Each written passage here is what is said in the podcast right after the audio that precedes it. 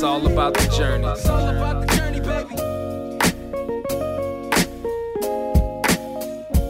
Welcome to the On the Way to New Work podcast with Michael Trautmann and Christoph Magnussen. And we're here in New York. That's why we're in English. Yeah, we're in New York. We're sitting at uh, Hogarth, US, and uh, we're sitting together with the managing director, Mariusz Urbanczyk. Hello, hi. Hi, and thank you so much for, for having us. Ah, it's my pleasure. Maybe we, we start yeah we start with your story. How how how did you come to New York? What was your way uh, to the States? What did you do before? And, and what is your job at Hogarth? And what is Hogarth? What is Hogarth? Yeah, that's that's an important question. So maybe I start what Hogarth is, Mhm. and then Mhm. about my personal journey of how I end up actually here in uh, 230 Park Avenue South. So Hogarth, it's uh, it's uh, we part of a larger organization which is called WPP. Some people may actually know that it's it's a large holding organization which which is consortium of different type of uh, advertising uh, services, agencies, media, creative, research, as well as what we call production services. So Hogarth belongs to the part of the of the, of the organization which is much more focused on execution and production. And um, we are quite young company. Actually, this year it's going to be our 10th year anniversary. And I started working with Hogarth back in London in 2009, where it was a still quite small startup. Um, and uh, it was all about the business idea of Hogarth was to slightly change the way how at that time um, the creative adaptation are done for the masters, for the ideas which are generated in one country and how they actually get created and distributed and translated into other markets. So, the, so just for people who are not familiar with the with the, what what what is that, but let's just imagine, you know, we there is one agency in Germany, let's say in Frankfurt, which creates an uh, ad and and it's chocolate bar, but their brand is quite successful and it's a it's a brand which is present in many different markets. So this ad, then the master, it's taking we taking this master and we translate into local languages, changing sometimes the visual cues which need to be to make it relevant, etc., etc. So we started this business in 2008. In 2009, we were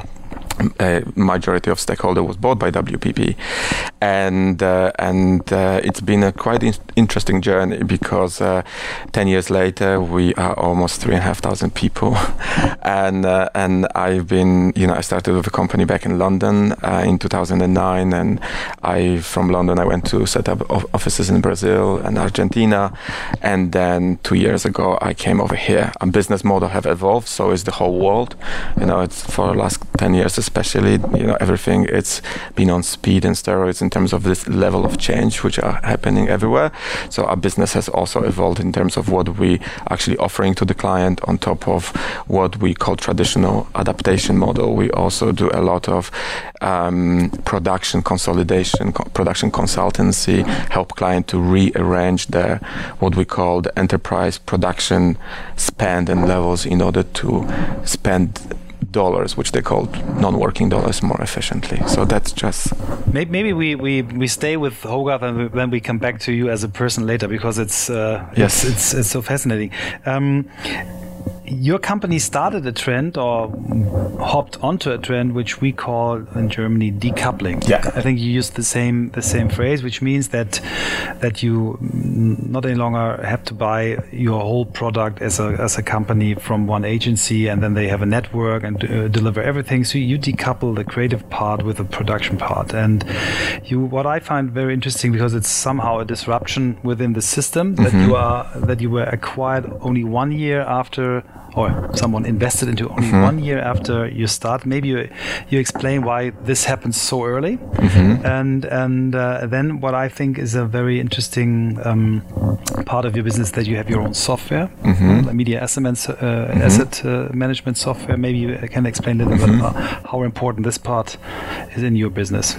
Okay, so I think in, I think it's worth to go back in the history just a little bit because um, decoupling. So a company was built and set up in 2008. And I think what was great about 2008 uh, was the fact that there was a recession. Mm-hmm. it was great for us, for majority of the people. Probably they will not have the same point of view, but I think whenever there is a squeeze and whenever there is a you know economical um, dep- well, it's not depression, recession, there people are start looking for a different alternative of doing things differently.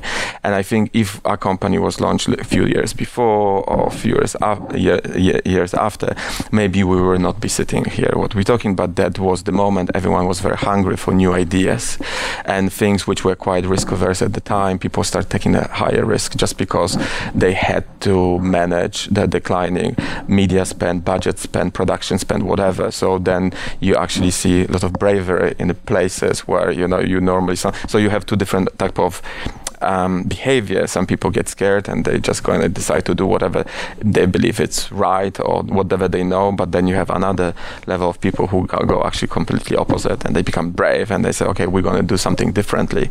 And then this is where actually Hogarth proposition became actually very relevant to many people, to many clients. Now, I think what you mentioned is decoupling, and decoupling, you know, it's um, decoupling is the process of whenever you look at the marketing supply chain, and whenever you change it from what was original, uh, in terms of, to your point, like the whole advertising development, the idea creation to execution belong what we call 360 ad- agencies, and then the clients start looking at it from a slightly different perspective. So, so what if we actually agency going to be focusing on creating the master and somebody else is going to do adaptation. And there was a lot of question in regards to will the quality be still fine? Will you know the message will be right?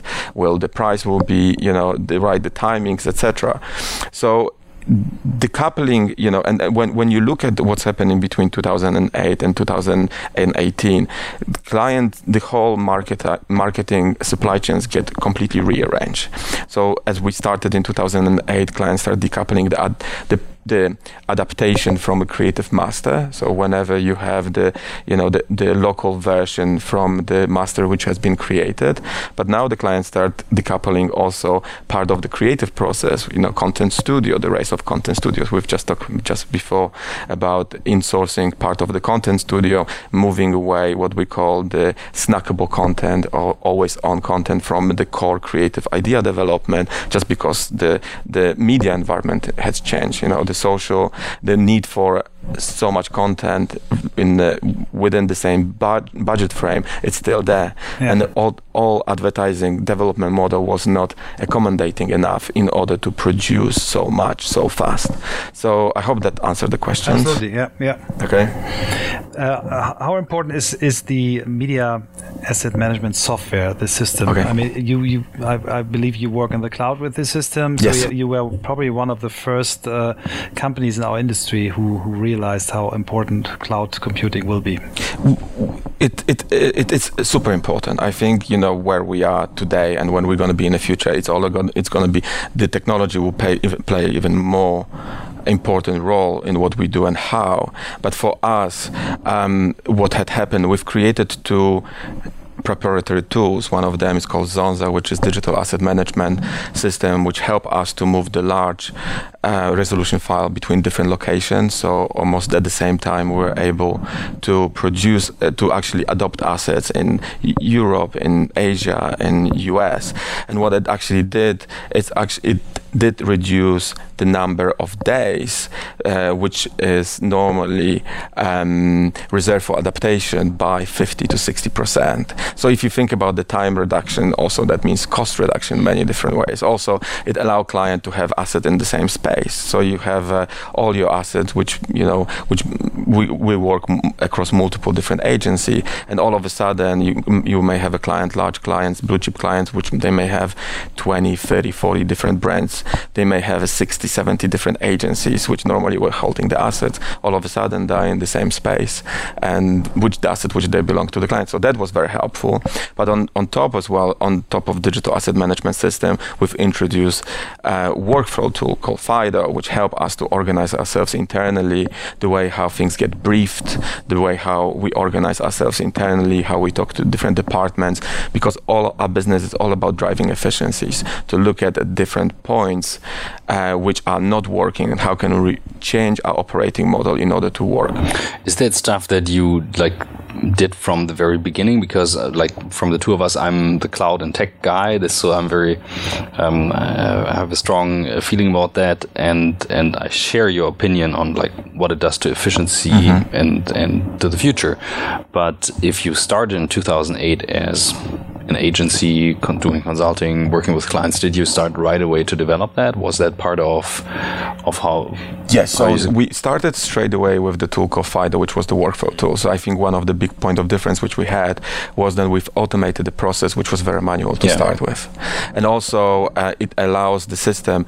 So the, the global client, regional clients, or even on the local level, all of a sudden clients start you know they were force in one way to work within the system but the, what you see it was lots of consistency because you have the interface where you can go in you can actually look at the low resolution materials and then you can start requesting local adaptation. Normally, you had to call somebody, you need to tell them that somebody had to order assets from another country. Uh, when it comes to large assets, they were sent by big tapes. Uh, it took some time, and then those tapes had to be inserted into the system, and that was 10 years ago. Yeah, yeah. So, uh, but when we started was creating the workflow tool which was actually an answer to our business proposition. What had happened later on we very quickly we've discovered that on top of the workflow tool we also need to have digital asset management system which is designed to our needs. And so therefore and what were our needs at the time was the fact that we were dealing with very large files. Um, and uh, because when you look at the TV advertising assets, those are huge, huge files. So yeah. sometimes not only even asset, but also the rushes. So you need to be able to upload them quite quickly and with accelerated speed and download them quite quickly. And whenever you finish the adaptation, to upload them back to the cloud.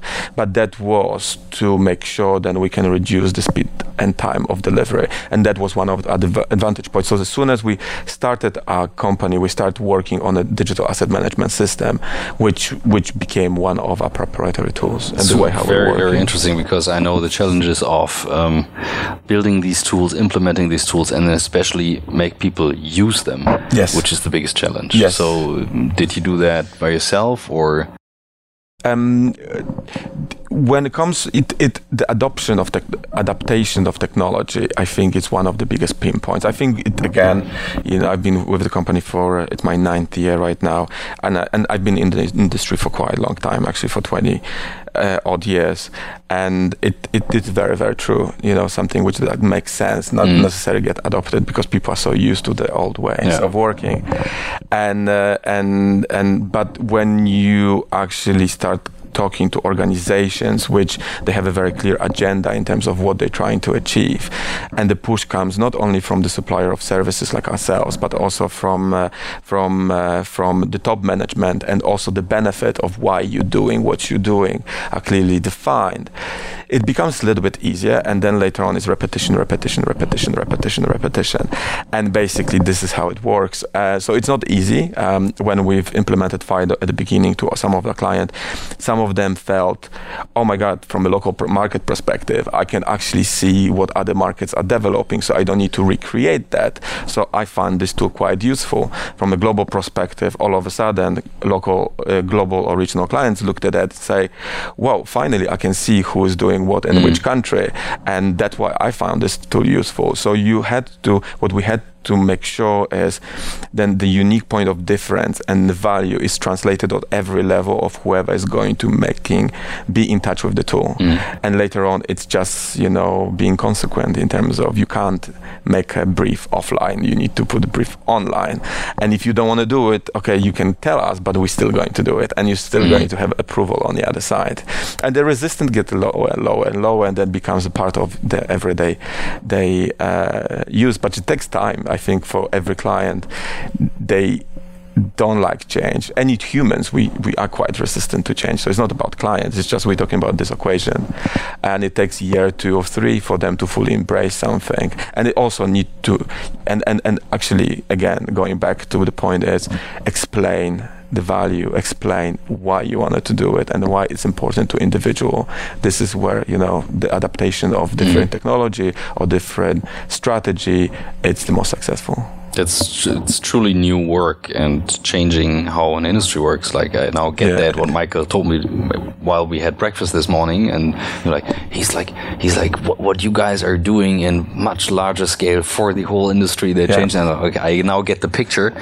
And what I would be interested in is on this journey from from 2008 until Mm-hmm. today, growing to over 3,000 people. Yeah. Um, how did you make sure that this culture you started with build something new? You change. You're most likely you were the underdog. um, Yeah, very much so. are you still like? It's a question. Like, mm, how did you like? How did you keep that culture from that point till today? You see, I think when we started back in 2008, we were definitely disruptive to the industry. To your point, and um, and uh, we we didn't have too many friends, as you can probably imagine. None of people. Yeah, we're the, the, you were the enemy. Yeah, yeah, too many Because- different yeah, people. For some people, yeah. Yeah, and I think the enemy because of the fear of a unknown, but b there was definitely writing on the wall, and things are changing, and the Mm. change is just around the corner. Now, I think the industry has been changing quite rapidly anyway. So I believe we, mer- you know, we were on the wave of change, and we had the right product and right solution.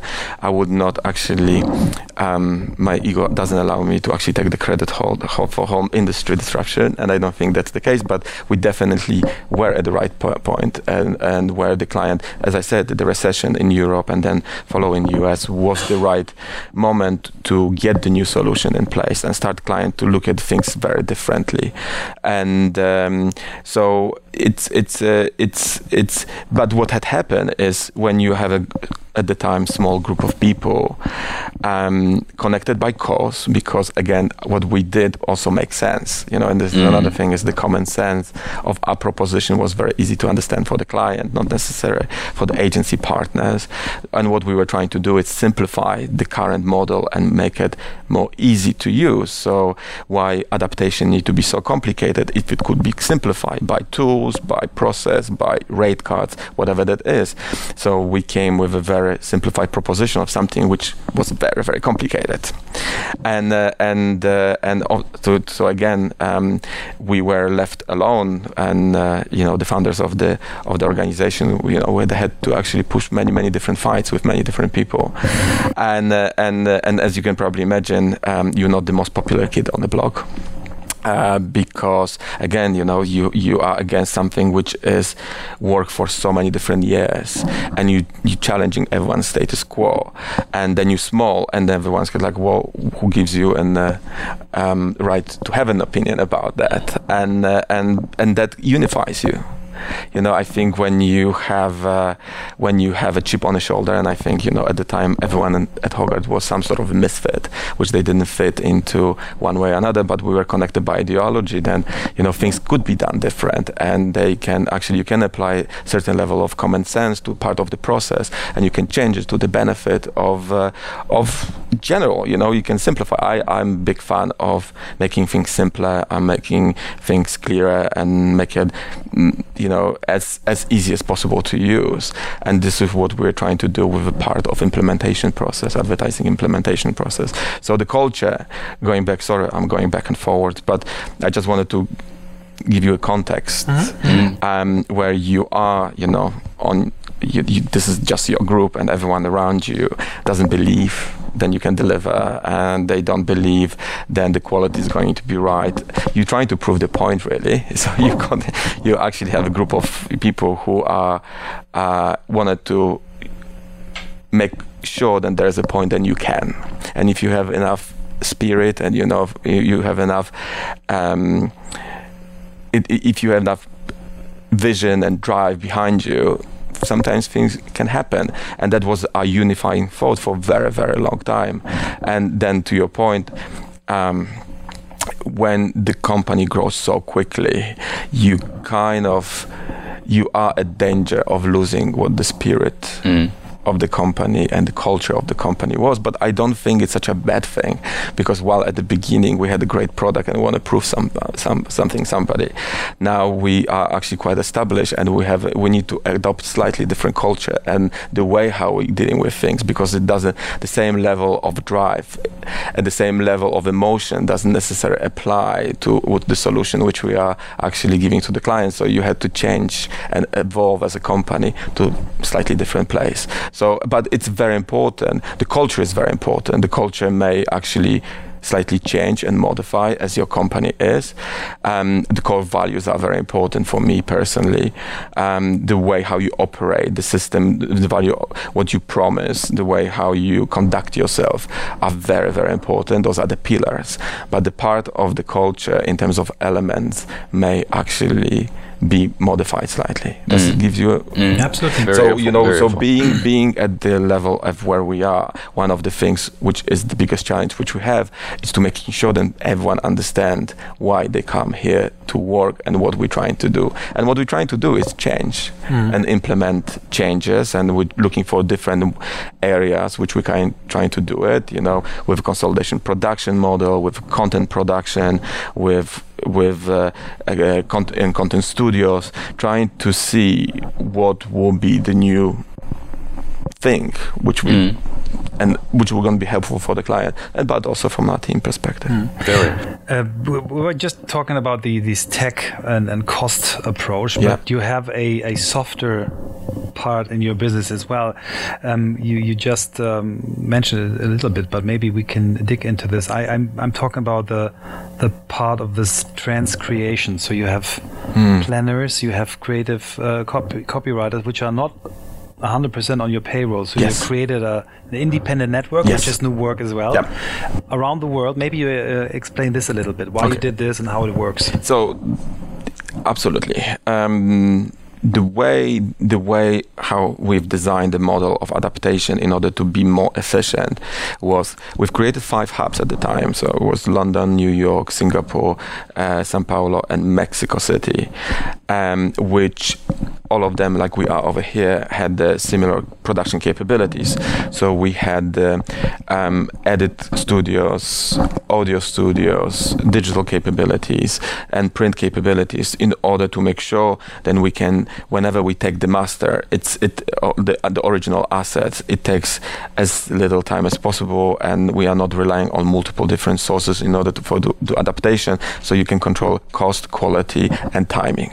Now, what we knew, what we can't do, it's to apply the same level of of centralization when it comes to the in market talent um, the linguists, the copywriters, the long copy uh, translators. So what we've done is we we have uh, we've created a network of more than 3,000 in market copywriters, long copy translators, where we we've interviewed them, we've created database of different people, what are their core skills, uh, what they're specializing in. They are rated based on the feedback which we get from the client. Because one thing which we knew is language, lang- language it's it's so alive, mm-hmm. and mm-hmm. and if you if you we believe then if you are actually outside of your country, even if you're a native speaker for more than six months, you're losing the nuances as a copywriter, you may, for, you know, there is a slight modification into the wording or the, the, the, the, the slang or the way how people are talking. You lose it. You know, you you, you, you, you know, it's you, you passed it. So we truly believe that all the translations and copywriting need to be done by in market by people who are actually living in the country. So that was one of the reason. You know, I believe wh- why why it was actually successful is then they're part of the workflow which we believe we could consolidate, but there is a part of the workflow which we believe cannot be consolidated. And so it was not about grabbing everything in and let's create one solution. It's about what is the right solution. It sounds very simple, like having a ranking, organizing the people, but there It's are not. 3,000 freelancers. Yes. So, so let's talk about that a little bit more in detail because that's a very, very interesting concept also when it comes to new work. Because, like, even in our company, we're discussing that back and forth. If we really need that large workforce or if we just like go back on the, on the more freelancer side, mm-hmm. but it's very hard to organize them. So so we have a team uh, which is dedicating to managing those those relationships. So there's a team. I think if you're serious about doing things like that, you need to make sure then those people also one way or another they do feel like they're part of a larger organization then they are in, from uh, and and everything from the the way how they briefed the way how they receive feedback to the way how they get paid if it's on time or not. It's a, that actually tells you how you treat them. So if you if someone i think it's great to use the freelance resources but to your point you need to make sure then you organize yourself appropriately and then you have uh, people actually dedicated to manage this relationship with those people because those are extended, you know, members of your team, and you need to make sure then they will care for the work which is done. So and and and you, and, and more important, while you can have a, some false sense of control when you have people in the building, mm. you have more influence on them. It's much harder if they are in uh, slight distance. So uh, there is, a, as I mentioned, there is a talent team which does exactly that. Whenever we get a new client, a new assignment, they look at type of client which we have. What, what, what talent is available, and then we test those teams together with clients sometimes to on the skill to just to make sure that we get the right match. So we, rather than mm. having a copywriter, which we have, oh, John has a 50% time off. Let's just get them onto the client. We actually say, okay, who is the right who have the right skill set. And because we those people not necessarily they, they're free to work on other engagements as well so then we don't have oh, 100% of your time need to be with us. Mm. and therefore we have more freedom when it comes to the choice. And then what's nice it's you know we have lots of clients which we have very long standing relationships with. And majority of the time when we get the right talent they are actually continue for five, six, seven years because they know the client and they know exactly what's happening. They know the brand. They become the brand guardians. We, from a visual perspective, then become from a language perspective. So it's all about consistency and making sure there is a continuity. And you have this, this I think, very interesting process that they challenge each other because you have this ah, two time uh, there's the one who's doing the job and there's yeah. another one who's challenging checking what he has done. And so you have a self-learning organization somehow. Yeah so the way in again it's all about the quality. So the way how we've organized a transcreation process it's basically to your point you have uh, you have what normally you have two copywriters working on a job at the same time. One one copywriter job in the native language will be to edit and the other one will be to write the copy. And the difference is they will need to they, they check each other's work. So they will look at the brief, making sure then the brief is correct. Like in our offices, we probably have 46 native speakers of different languages, but then but we're servicing 220 different languages. So if you think about it, you need to create the net. Like there, there needs to be a way for us making sure then whatever gets out of our door makes sense and it's actually accurate. So you have a dual people, like couples of copywriters working on a piece of information. I have so many more questions, but so let me let me. Uh, and it's only okay. one part of our business. Yeah, good. We're good in time. But, but I'm, I have questions about you yourself, but okay. also like, but, but now we're a bit on the on the um, side where it's more interesting. One thought that came up to my mind is like, you guys are already deeply into technology and and you like you grew that business and now there is this new field of AI coming. Mm-hmm. Um, we've invested in the company. We both, Michael and I both actually invested in the company. So we also see the potential. Um, and we know there are experiments in AI is organizing ads, uh, doing yep. uh, the, the stuff. So are you guys working on that as well? Do you see that? Yes we see that. It, we're just trying to, um, as a company strategy, we're also trying to define what is going to be our role in within this environment, mm. because that's my personal opinion. So if we, if you're gonna quote me, just make sure that it's personal. But in general, I think there is gonna be definitely you know technology getting better and better. Mm.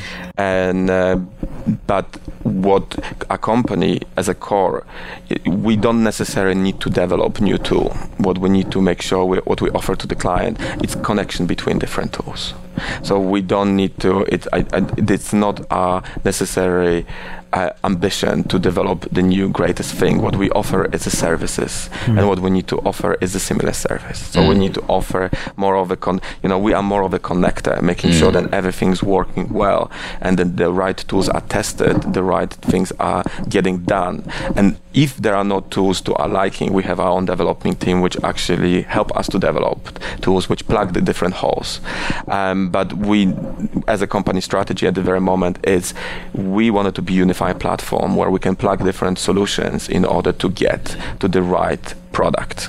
That and that's our goal. Do you see that AI will or could replace then certain pro- processes when you think of like 220 languages? I mean, um, it's very hard to teach a computer, most likely, um, to learn all the nuances. But as we know, deep learning is getting better and better over time. Yeah. What's your personal opinion on that? I think um, the, from a language perspective, um, we are using technology when it comes to language, and and but what we when especially when it comes to the marketing advertising material, there is uh, we still until foreseeing foreseeing future, we still need humans. Like I think one thing is to translate long copy and uh, and uh, like a website and then have someone double check. So what we do we do use uh, translation memory services. Whenever we translate something um, it goes into translation memory. And then when we're going to try to retranslate something from the client perspective we check what has already been translated. Right. we also manage uh, actively glossary on behalf of some clients because some of clients like pharmaceutical clients will have uh, legal um, uh, requirements, what can and cannot be translated, what can and cannot be done. So we do use technology to make sure then we can we don't repeat. Yeah. We utilize of what already had been translated. But I think from a marketing perspective, from a it's it's it's it's especially when it comes to copy translating it's not a direct translation. And i think it's going to take some time and i think what what we have as a human it's abstract thinking. So i think when we get to the point then machines going to be doing abstract thinking and connecting different and i believe that may be a point at some quicker more maybe than we expected then we will probably need to implement this type of solution. But i think for the time being um, it's definitely something which which needs Mm. human touch. I think, my personal opinion, we will be quicker to adopt IE machine learning, sorry, IE type of tools when it comes to visual adaptation and and versioning, etc., etc. But when it comes to language, it's It's not a, language is har- hardest hardest part. Yeah. yeah, so we use the technology until there are some translation companies which trying to use Google Translator, and we've seen those translations, but they're not very good quality. You know, mm-hmm. I think the, you know language is something which is personal, and it's something which people come make people judge. You know, people judge everybody the way how you speak the way how you present mm. yourself and the brands what they have. Sometimes it's the, the way how they communicate to make or break the way how the consumer is going to engage with them. And it's our job to make sure that it's done the best way possible Maybe last last question uh, to no, not we're not ready. last question to to Hogarth. What I uh, saw over the last years is that you not just challenge our industry, you challenged other industry which we were working with. So you have now your own film production companies. You you so you you have yeah the, you changed the whole system and um, now after 10 years um, I think there are many more companies uh, that does not see you as the enemy anymore. They see you as a strong competitor. But but how did you manage to to convince the, your HEC sisters within the WPP group uh, to work with you? I mean, for for us, I'm you know I'm running an HEC in, in Germany. It's it's simple to say, wow, now we have Hogarth. It's it's so cool because we're we're just in six cities on the on the planet, and they have so much more to offer, and uh, they have so much more services for us. It's it's easy, but like you work together with Grey or other networks, uh, how they how, how how does it come that they work together with you and, and change their system as well? That's the journey. I think we are nowhere near to be finished on this journey. I think there is something, and I'm coming from big agency networks. I used to work for for Publicis Leo Burnett for many different for many years, as well as JWT, and um, you know we've created as an industry those big network, the big beautiful agencies with great minds and great idea generating places, and and and they are you know they've been hit at the hardest in terms of the new world of uh, digital content idea, where you know we those agencies used to own the ideas and now the ideas coming from so many different places. And and and i think so for them what we do not necessarily is the most biggest priority i think to your mm-hmm. point. But for the client was. So majority of our engagement and our and our drive came from uh, the client need to change and set the pace of the change rather than from the agency network. I think they have lots of other issues which they need to get on with. To be very fair, as I said, it's a progress, and I think we've been cooperating with agency much more, trying to help them with a solution, trying to help them with redesign the way how they going about production, execution, etc. But as I said, it's not. Um, it's a it's it's a ever evolving model. As I say, we are probably number ten on the priority list in terms of the agency what they need to do at this very moment, and we cannot pretend that we are number one. But to be very fair, when you look at it, and maybe it's very biased from my point of view, but as what had happened a while ago with the media agency where they separated from the creative agency I think what's happening is the production part, i.e., is beyond production, it's execution. It's separating from what we call the co-creative produ- production services. And you have those three things, especially with programmatic media, where you actually need to populate lots of different assets very quickly. And, you know, so you need to get da- data from a media agency of different providers, and then you need to serve very quickly relevant content because this, at this very moment, is not necessary. You have technology, but not necessary execution mm. when it comes to this one. So the rules have just changed and uh, and now everyone is trying to get adjust to new rules while everything is changing at the same time. So it's like fixing the train which goes TGV, which goes 300 kilometers per hour and you're trying to fix it while it still didn't have time to stop so you know it's it's a, it's a sorry for good giving picture. you this type no, of answer good. It's but good. it's a it's a it's it's ever evolving model and what we need to do as an organization would need to make sure is that we're relevant not only to the client to the agencies as well so uh, you know, so what we need, and and you know what agencies, while the client sometimes look it more from, uh, they much more practical from the, I you know, the way how things get done and get executed. The agencies sometimes looking from something different angle, which is the excellence and creativity of production. So they will, they want the best, the best, the best, the best, the best, the best of the best, and it's about translating in terms of how technology can help us to achieve similar things. We're not necessarily the same operating model as it was before, and then you can actually get the same similar or very similar result from a very different price point of view so you can actually have best of both worlds. So we're slightly in the middle at this very moment and mediating between clients and agencies in order to try to find out what's the most efficient way of getting things done at this present moment. Uh, when uh, I think it's already, I have a picture in my mind to make it very simple also for people who are not coming from an agency because like we are using social media every day and we just had the discussion this morning um, how difficult it is actually produce content and then make sure to like spread it. So also yeah. small businesses yes. have the same challenges. And Michael, you're always saying like um, do a little bit less in terms of frequency, but then make it better. But that's like this trade off. I have yeah. a feeling it's getting more like the higher frequency, yeah. shorter content, and still it needs to be good quality. Yeah. Well, I think we you know, uh, thanks to millennials, uh, you know, they actually what had happened, and I may, you know, many people don't like what's, what's been happening, but I think millennials are the blessed for us um, because the way how the media is consumed, it's how the new generation are consuming the media is very different to what they used to be. So now the question is, you, while we have certain parameters in terms of trying to find what are the efficiencies in terms of deliverables and what works well, there are so many different opportunities, and none of the brands wants to lose the opportunity because nothing is for sure just yet. If you, uh, you know, uh, the, in the older days when we had the TV as a main driver and you can associate the GPRs and to how many exposure you're going to get, and there was a push and pull type of environment, it was much easier. Now you just you know you don't know if you can risk not being present in a cer- certain social media, mm. and I think that's the need of producing more and more and more. And I, t- I, t- I completely agree with Michael. Then at some point it will it's it's gonna be about quality more than the quantity, but I think we're still at the point of when is the right level of personalization when you're going too far when mm. is the right moment to personalize.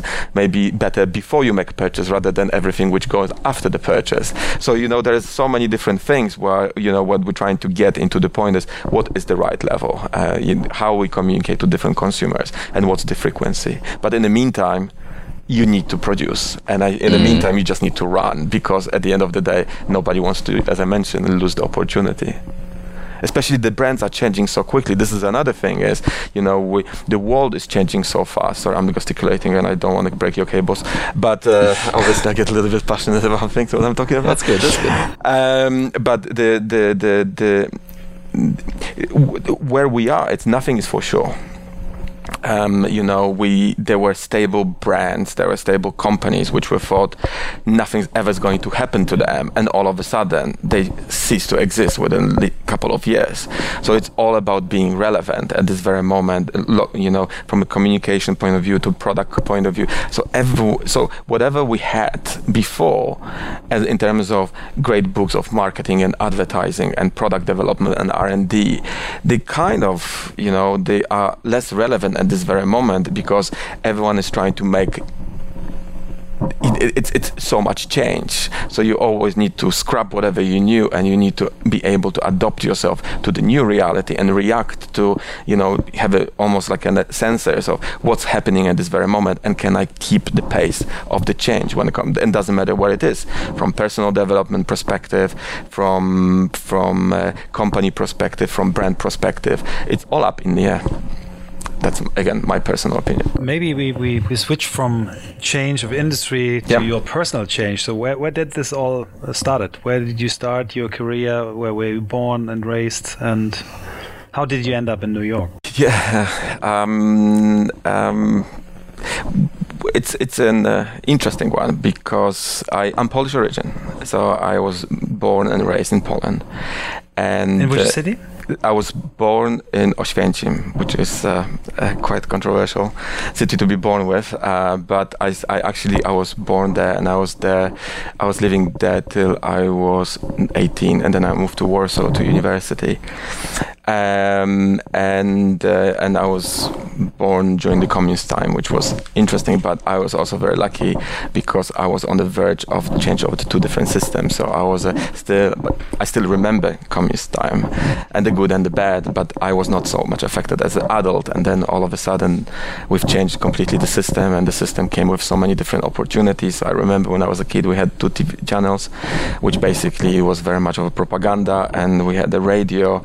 Uh, uh, which was actually slightly more innovative because it was about storytelling. So, and it's important because uh, when I was a kid, I fell in love with ra- radio. So I did, I didn't watch much of a TV, but I loved radio, and I, and for a very, very long time since I was, since I was a kid, um, every single day I will go and make sure that I listen to the stories, you know, because they were they were kid stories, mm. but there was something which actually opened your imagination, and you know, you can imagine things. You don't need to have anything, you know. It's not that someone serving you images; it's up to you.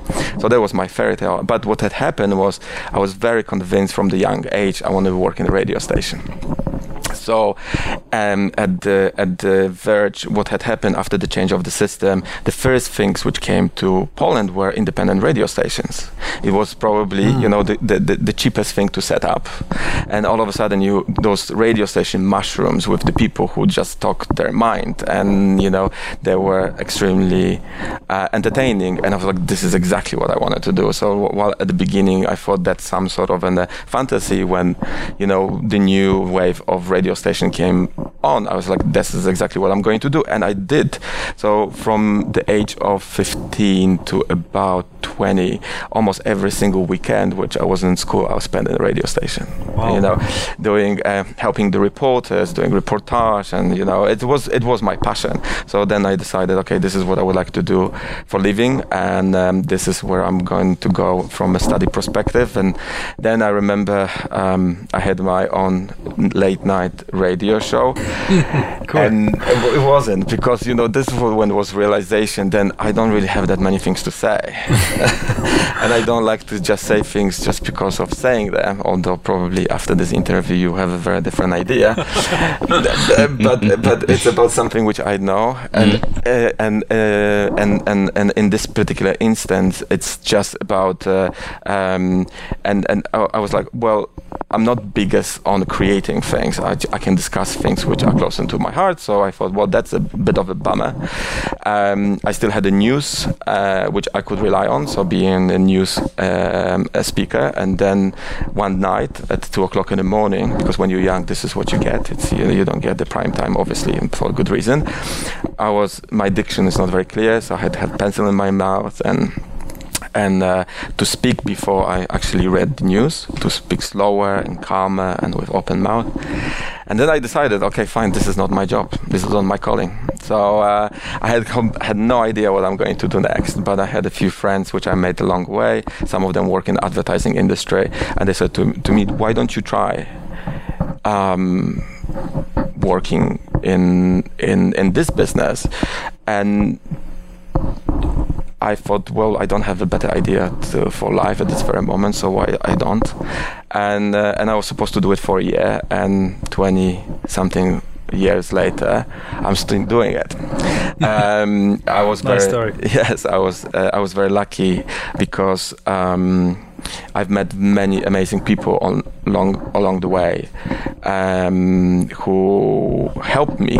Um, I was, as I said, um, it was I was not proper admin. Um, I was not the most organized person. I was not the more focused person.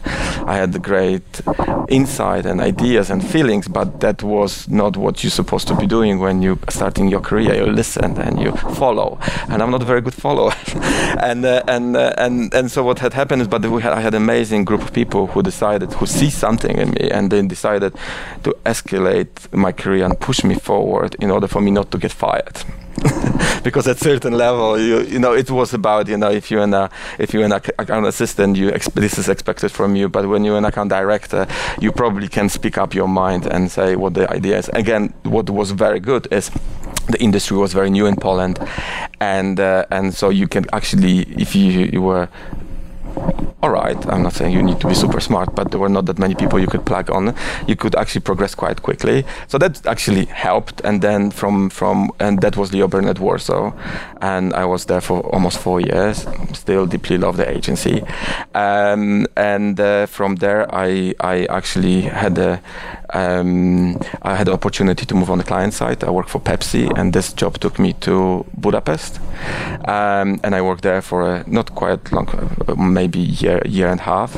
I went back to Leo Burnett Budapest to work on a regional assignment for Procter and Gamble, and I spent there in Leo Burnett Budapest a few years. From there, I went to London, um, spent eight years in London. In the meantime, I took a career break during the recession and went to India to spend some time to to just be.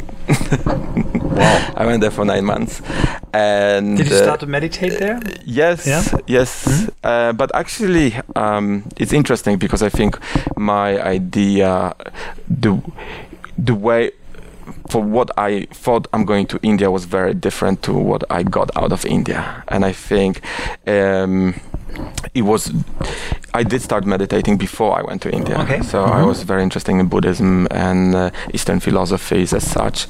Um, while I'm not very religious, I'm very, you know, I, I, um, I, I you know, I, I have a strong um, set of beliefs and and and and as I said, morals and and and and, and, things which I live by, and uh, and that was much more to my liking than Christianity, which I'm born into. No offense to anybody, I really appreciate everybody as long as they're good people, um, but it was just not for me. So I was soul searching, and I thought one part of soul searching going to India would be exactly that, but instead I actually found the love of my life and uh, and and, wow. and and live life in a very different way uh, because you know living in India for nine months uh, gives you a completely different appreciation for life. So it's like being in a movie, but you're actually an observer to something which is happening right in front of you, and you like for nine months you're just a guest in some amazing show, and uh, and you are definitely the guest. So you just observe, and you're not. But by any virtue of imagination, you you can't be part of it because you look like a guest and you are treated like a guest. So it, that was very very interesting. I came back to from India to London, um, and uh, and I help. Uh, I was working. Sorry if my story is long. I'm no, not interested.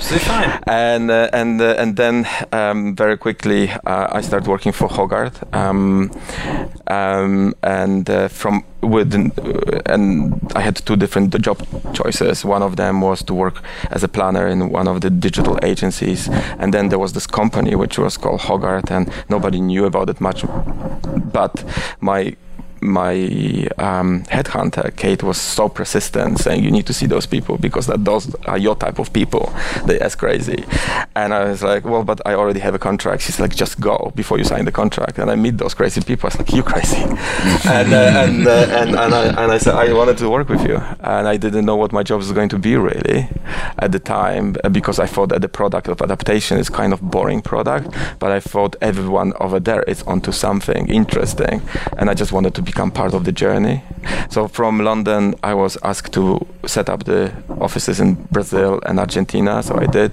I set up three offices: one in São Paulo, which is a core business unit in in Brazil, but also in Porto Alegre, which is a digital development hub, and and Argentina. And from there, two years ago, I've been actually asked to come to run New York. Wow, cool. I mean, My story. That's a that's a round Thank you story. so much. Yeah. yeah. And we're like, I'm just thinking, like, you're a very humble guy. I just met a very very humble, very interesting guy, and just like sneaked in with nine months of just being in India. I'm like, okay, we're like 48 minutes into the podcast, and this comes out now. Usually people put that in the front, so that's uh, that's very very interesting. I, we could continue for an hour. Yeah. We we we shouldn't because we take away your time, and uh, and um, there there is always an end to to a podcast. So we got to get to the end. So from all this experience, Yeah. and and I, I just met a person who was very open to change. I somehow believe this has to do with your very positive attitudes to what you've seen. So for you, change always was an opportunity, even when the whole system changed. Yeah. From all that experience, what is the stuff you would share to someone who's very young like let's say now 11 12 something like that 15. uh, Yeah. in, in in a world that you see right now what would you what would you tell them this what I gonna tell them is what I'm telling my team, and I don't think it's about age. It's about your attitude towards life. You know, while I move in so many different countries, it's um, you you every time you move, you assume you know something, and then you discover you know nothing because even then you have a practical knowledge. If you cannot actually implement it on a cultural level it goes for nothing. So have as little assumptions as only possible and trying to be as much open as only possible. And i think create this curiosity of not being right although sometimes you are because that's not that important. It's about exploring and see you know how other people react to it you know testing and play with things uh, rather than making sure then you win the race. Enjoy it you know see what's happening on the way and what is your experience rather than winning or being somewhere or being the most important or the cleverest. And you know it's constant fight with the ego because as a system Mm. we are actually quite um, we we we are you know we programmed in our generation to be successful to achieve certain steps. So i'm saying trying to do opposite because you always can achieve things. I think you know if you set yourself goals you can definitely get there. But i think in this changing world it's all about how can you combine the skills which are not necessary easily to combine. And you need to do it you can only do it. And because you know what it's required from you today, it's gonna be probably very past memory in the next five years. So you may tra- train yourself to be an amazing editor or color grader, but maybe, just maybe, you know, I uh, artificial intelligence is going to be do better job than you at that. So your question is how can you connect the dots between that and something else what you do, for example, front end programmer, because that will give you a skill which is unique. So you need to be ahead of machines, and I think, but that's an exciting journey. But I think that's about losing inhibition and you know allowing yourself to fail and allowing yourself yourself to experiment and allowing yourself to not be perfect and uh, and that's basically my my great advice and because that's life Wow. Thank you so much. My pleasure. Nothing You really add. inspired us. Thank you. Thank you so much. Thank you so much. Thank you very much for inviting me over. It's all about the journey.